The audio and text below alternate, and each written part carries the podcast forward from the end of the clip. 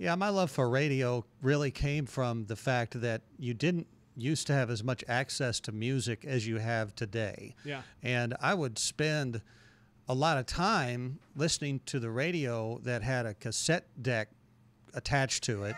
and whenever a song would come on that I wanted, I'd hit the record button and I'd capture it. Mm-hmm. And so I had all of these mixed cassette tapes that would sort of had the radio DJ pitter patter in and out of these various songs.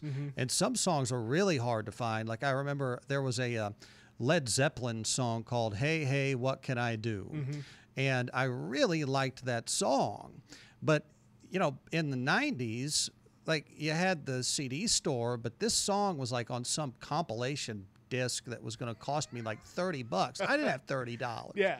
So I remember calling into uh, TAO and requesting that song like three times with the cassette tape just ready to grab it. And so it was that, it was the fact that I wanted to be a musician, but I wasn't talented enough to be a musician and I wanted to be close to music. Yeah. And it was also Cardinal baseball, you know, listening to uh, those announcers on the radio call games.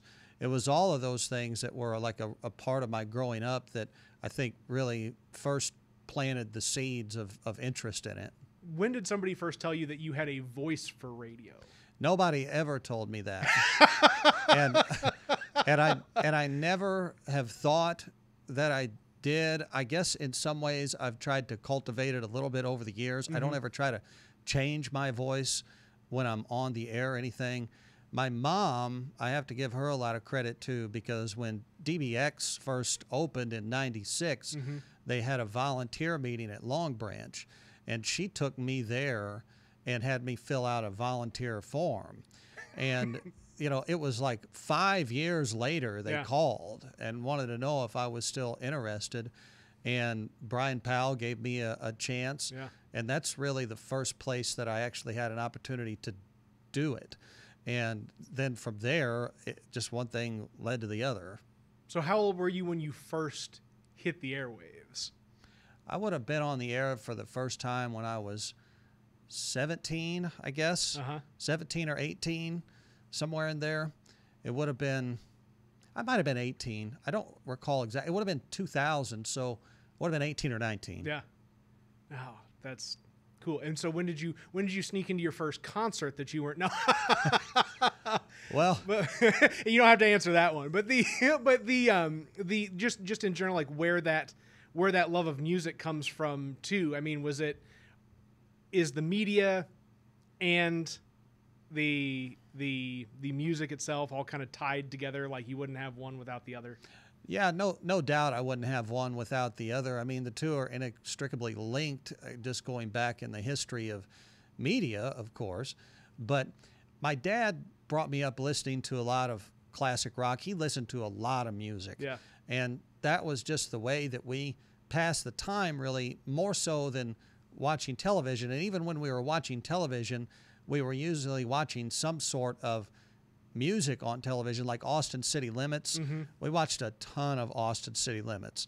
I mean, even, you know, to this day, I think about that time and I can still sing, I want to go home with the armadillos. With country music from Amarillo to Abilene, because that was the theme song that they played. And my grandpa, Tim, and my grandmother, Doris, both chased music a lot. I mean, I have a um, Harry James autographed little uh, table ticket says reserved for Reminger, which was my grandmother's maiden name. And my grandpa was always playing big band stuff in his shop outside while we'd be grilling. And so I grew up with music just like as a part of what you did. None of my family were really musicians, Yeah. but that was the Lawrence Welk show was always on when I was at my grandmother's house. So this stuff, just like the American Songbook, was baked into my head at a young age.